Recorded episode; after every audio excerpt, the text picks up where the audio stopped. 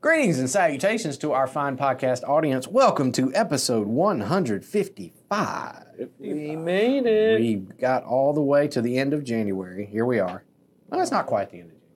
Almost. Almost. we got one more week. We do. Um, so, this week, uh, we have a question posed to us about the evil thoughts that take place inside of our brains. And I thought it would be interesting. You deal with evil thoughts, Ed? I do. yeah, I do. Care to share any of those with us? I uh, don't have as many as I used to that Oh, are in the good. same direction. That's good. Uh, but yeah, I, Mhm. I've had lots Yeah, of thoughts sure. about. Nathan, you pretty evil Sure. on the inside. Okay. Just want to establish that before I ask the Mm, I question. do. Okay. Yeah. Yeah. I, Because- we have. I think we all have a fair amount of experience with Are evil most thoughts. of your all's thoughts around killing people? Killing? We might not ought to record this one. I did say those were mine. I was Oh, asking if oh. those were oh, yours. I thought this was I confession did, time. I did not say I, I Ed, had most I thought Ed was confessing. I confessing did right not there. say I had most thoughts about Okay. killing people. Wow. No, then no, you need I to, do not. You need to work on that in your counseling thing, not just assume. Well, I, I just thought maybe. Okay, no. Maybe that says more about my feelings toward Ed. I think he's capable of murderous yeah, yeah, thoughts. that's, well, that might be true. All right. Well, here's the specific question that this person wants to know.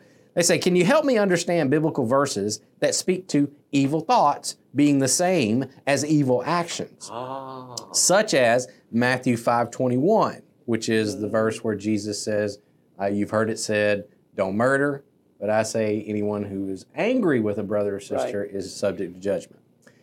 My mind, this is back to the question. My mind sometimes goes to very dark places. How can those thoughts be the same as carrying out the actions? So let's deal with the first, the assumption that the person makes, because I hear an assumption in here mm-hmm. that evil thoughts are on a same plane with evil action. Is that biblical? Depends on what you mean, I guess, because Jesus. Uh, because all I would say is when you say, are evil thoughts the same as evil actions? No, and I don't think that's what Jesus is trying to say mm-hmm. either. That's I right. think what Jesus is getting at with that particular verse that you reference, and then I would also say with the following teaching on lust mm. being the same thing, is Jesus i realizes that the root of all evil that is done uh, begins in the human heart, begins in the human um, psyche, and there is a way in which we have separated the things that I do to people and the way that I think about people, the way I imagine situations, the desires that are in my heart. And we naturally say the action is the only bad thing, and this that is going on internally is not bad.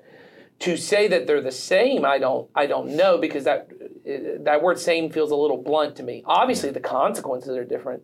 You know, if I if I think of killing someone and then I actually kill them, then there are different consequences that take place. Mm-hmm. But is the sin the same? I think that's what Jesus is getting at. The evil that is within me is the same. Now, there's also Uh, I don't know. That, that I'll start there because I think there are levels to then. Yeah. How many sins does it take for me? How many evil thoughts does it take to go beyond the initial evil? Wow, you make me so angry I could kill you. Mm-hmm. To now I'm going to plot it. Now I'm going to make decisions around it. Now I'm going to pick up a weapon. You know, like all of those things. Those are multiple thoughts and decisions, and that may be too philosophical to get into what you want to talk about. Yeah. But to answer your original question, I don't think Jesus is trying to say same in the sense that it sounds like the questioner is asking. Yeah, I don't think so either. And it reminded me of uh, the James chapter one when he describes there is a progression involved when Sure. when sin comes into the picture, and he talks about you've got these evil desires, which then when you entertain those gives birth. You can go read this in James chapter one, but he basically Right. just says you have these evil desires, they give birth to uh, these thoughts, and then you let them play out into sinful actions, and then he says, then sin, when it gives birth and is fully matured, leads to death. Yeah. So then he he connects, but he's not saying that thought equals death. Right. He's actually trying to, and which is back to your point. What I think Jesus was trying to do is he was trying to help keep us from separating actions and uh, thoughts, but he was trying to show us the progression that they lead to, not necessarily equate them, if that makes sense. Yeah, you, you know, you're, you bring up James, so you know James goes back to that same thought. I think in James four, where he says, "Where do wars and all of that begin?" Right. and they come from the evil desires within you. you. He's not saying that having an evil desire inside of you is going to start a war, but he says there's never been a war that started that didn't start with a desire. Exactly.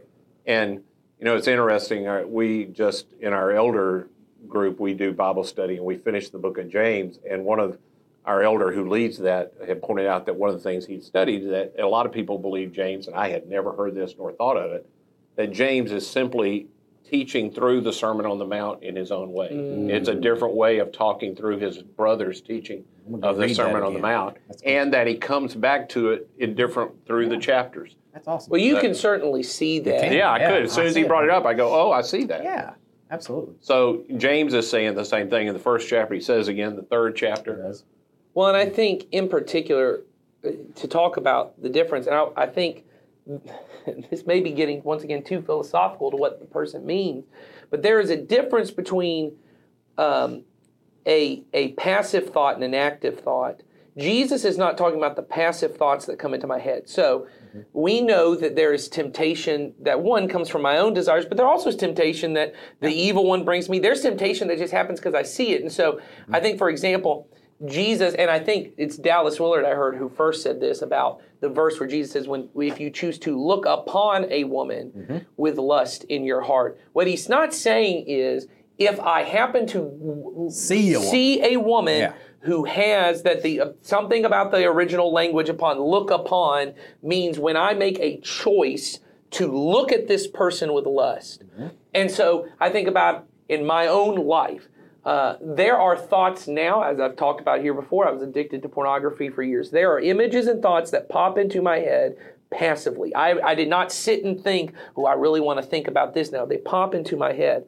The sinful part of me is the part that then goes, let's slow down and kind of stay Sit here on for it. a Let's, minute. let's sit there for a 2nd Let's think about, that. this. Let's and, and and it's not a physically looking upon, but it is a mental. Let me look upon this with the intention of lust. Right when I'm scrolling through uh, Instagram or Facebook and a lustful image comes up, it's not that was not the problem. It's the problem when I then go, well, let me pause, or it's the option when I go. I used to say to people, when I go over to that little search bar on Instagram, nothing good happens.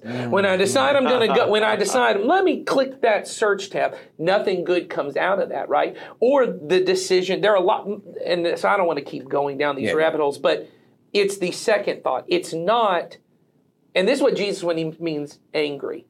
It is not when I feel anger. It is when I choose to be angry. Yeah. Anger is a proper response in some circumstances. Mm-hmm. When evil and injustice happens. But what Jesus is talking about is that anger is something to be removed immediately. Yes. Yeah, I need So- to deal with it. That's right. That when I am angry at a person for what they have done to me, that may be the appropriate response. Maybe they wounded me. Maybe they said something. Maybe they continue in patterns that are harmful to me. Maybe I see injustice in the world and it makes me angry. And that is the proper response. What, what Jesus is talking about is not necessarily anger in the emotional sense, he's talking about contempt. He is talking about the decision to look at a person made in the image of God and to say, I have now decided you are not the object of love, you are the object of wrath. Yep. You are the object of my anger, my judgment. It wouldn't matter to me if you were dead. you effectively are saying that uh, that in my heart i wish bad things on you i don't want to be the one to kill you and i remember dallas saying this in a, in a talk that i heard one time he said most of us the reason you haven't killed someone is you did not have the opportunity he said because and i'm not saying that you couldn't have but you knew you'd get caught that he said there are all of us at some point have he goes we don't want to admit it to ourselves but if I thought I could, no one would ever know, and there would never be a consequence, there has been some point in my life that I could have taken a life. Mm-hmm. And his point is, that's what Jesus is trying to rid from me. That I would become the kind of person that in no situation would I think the right solution here is for me to end Well, existence. and I'll say that.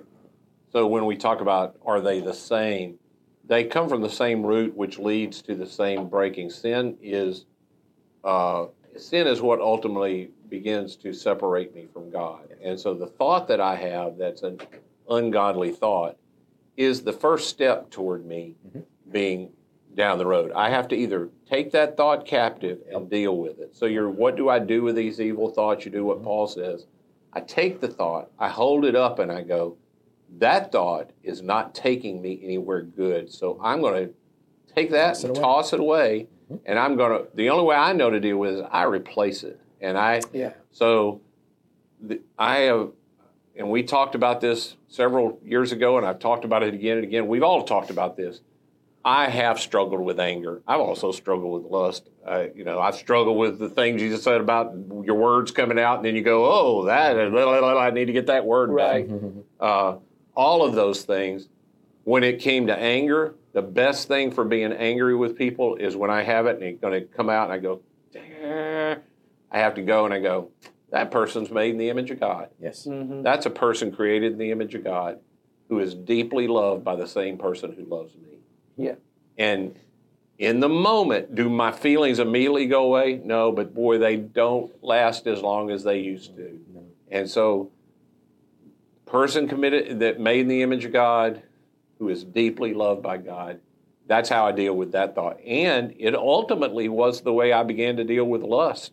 Uh, for when I would walk around and be on a lust search, where you know I was uh, in target-rich environments, Mm-hmm. and I was just looking for something to long. I go, person made in the image of God, deeply loved by Him. That's not the way I should be. You know, Yes. Yeah. And, and I wanted to address this too because I sensed this in the question as I was reading it. Um, I, I sensed that maybe, and I could be wrong, but maybe there's a little bit of you are condemning yourself for these evil Mhm. thoughts. And um, I just, I just want to say to you that I hope what you're hearing and what we're saying is that there is, you are not being condemned simply through the thoughts that you are uh, thinking. Um, in fact, I, I thought this was great. When you say my mind sometimes goes to very dark places, great. I'm glad you recognize that. Right. Because if you didn't recognize that, then we would have an issue. I think then you'd be having real bad problems because you recognizing, and Ed's already mentioned this about taking thoughts captive. The way I often say it to uh, clients is, uh, you know, you the human being is the only creature on earth that can think about his his or her thoughts. Right. And what you are doing by saying that right there, just making that observation, is you are thinking about your thoughts. And Right. that it's that image of Ed just said, taking it out, looking at it, deciding what it is, and then deciding if you're going to hold on to it, nurse Or it, flick keep it away. or just throw it away, or replace it, however that works for you. The the process that you're going through in doing that is the redemptive process. It is uh, Christ in you. That is spirit led right there. And so if you are currently being able to do that, there is no condemnation, okay, for the evil thoughts that are flicking through your head or just coming across your thought patterns as long as you are recognizing and doing that. Back to what you said though, if not, if you have, if you do take those evil thoughts and, and hold on to them, nurse them, you know, work them out in ways that would be destructive to you and other people, then that's where the problem comes in. and justify them and all kinds of Yes. things. I, I've known lots of, and because we're all men, I assume this is the same for women, but I haven't had many of these conversations with women. On the lust side, I've heard many young men say, well, this is the way God made us. God made us to be attracted to women. Right. They're beautiful to look at, and I can't help myself. Mm. You have already decided Yes. to disagree with God. That's right. Right. And so you've taken the thought, you did examine it and go, this is a really good thought to hold on to. Mm-hmm. And so, Or you've just given up, well, yeah, one or the other. one or the other. And it's leading you to a place that you're going to regret at some point. You will regret having held on to that thought. There isn't any condemnation. I'll also, you know, there there isn't any condemnation for the thought. I also want to be really clear. If you've gone all the way to let lust take it to its full action, Yep. those aren't condemning. All everything is available to be forgiven by God. That's right. hmm But you have to look at it. You have to own it for what it is. You have to deal with it, and you know you can. Yes. You can. Well, and I think so to to to offer some help because this ends up being the conversations I end up having with lots of people is how do I handle my thoughts? I don't think I think the biggest problem spiritually that we have is mindlessness. What I mean is, we are not mindful. And a lot of people think, well, I'm never mindless because I have all these anxious thoughts in my head, or I have all these self condemning thoughts in my head, or I have all these lustful or angry thoughts in my head. Mindless is just the choice to not choose what I think upon. It is to allow my mind mm-hmm. to just run to whatever it is. And some of us naturally run to anxiety, and some mm-hmm. of us mm. naturally run to self condemnation or to anger or to lust. And what I have found is in my own personal uh, just discipleship to Jesus, to that the first area I work on is my mindfulness, that I'm trying more and more to uh, become aware of God's presence with me, to become aware of how near God is to me. I heard a um, priest at one point say that he he said, you know, every every emotion is a is an opportunity for prayer, and then he just started listing anger and lust, and uh, he goes greed and I thought, what is he? Well, I thought he was going to say sadness and happiness, mm-hmm. and he started naming these other things. He goes, every time you lust is a time for you to talk to God. Every time you're angry is a time for you to talk to God. Every time you have the thought. And so what I started doing was whenever I'm out and about and I see a woman and I can feel my mind going that direction, the first thing I do is I say, uh, Father, I know that is your daughter. I pray that she has uh, I pray that only good things come. In. I hope that her, if she has a spouse, that their marriage is good. I go, see, I go down this rabbit hole of blessing this person. That's great. Because the nature of lust and anger is to dehumanize a person. Even anger, we think mm-hmm. of it in, in lust, but anger is the same way. It's a dehumanize to an object that I have control over. Yep. And to choose to start praying. I also have tried in my life to start memorizing large chunks of scripture. Then so because so that way when I'm mindless, I go, oh, I know I want to get on my phone and just go on these things. And because of, I've already mentioned, pornography has been a problem for me. I have lots of safeguards on my phone. I have entire social media apps I don't even have anymore uh, because it just, I realized when I'm mindless on those, only bad things come from it. And so when I want, when I'm, you know, all of us, I think, are a little, uh, our attention spans are lower because all of us are watching TV and on my phone and mm-hmm. reading a book and doing something. I go, let me slow down and try and quote some scripture to myself before the thoughts come. And that's the point I was trying to get to is we are, we've given a lot of advice on what do you do when the thought comes. Mm. Often the thoughts are coming because I am mindless. That's because sure. I have left That's the empty sure. space yeah. in my head. You know, and the once again I mentioned the Psalms on the last one, but over and over again, uh, David and the writers of the Psalms say, "I meditate on your law day and night. But when I wake up in the morning, when I go to sleep, and obviously it's not a command of how you have to start and end your day necessarily. Mm-hmm. It's the idea that throughout my day, when when I have downtime, all I'm thinking about is God.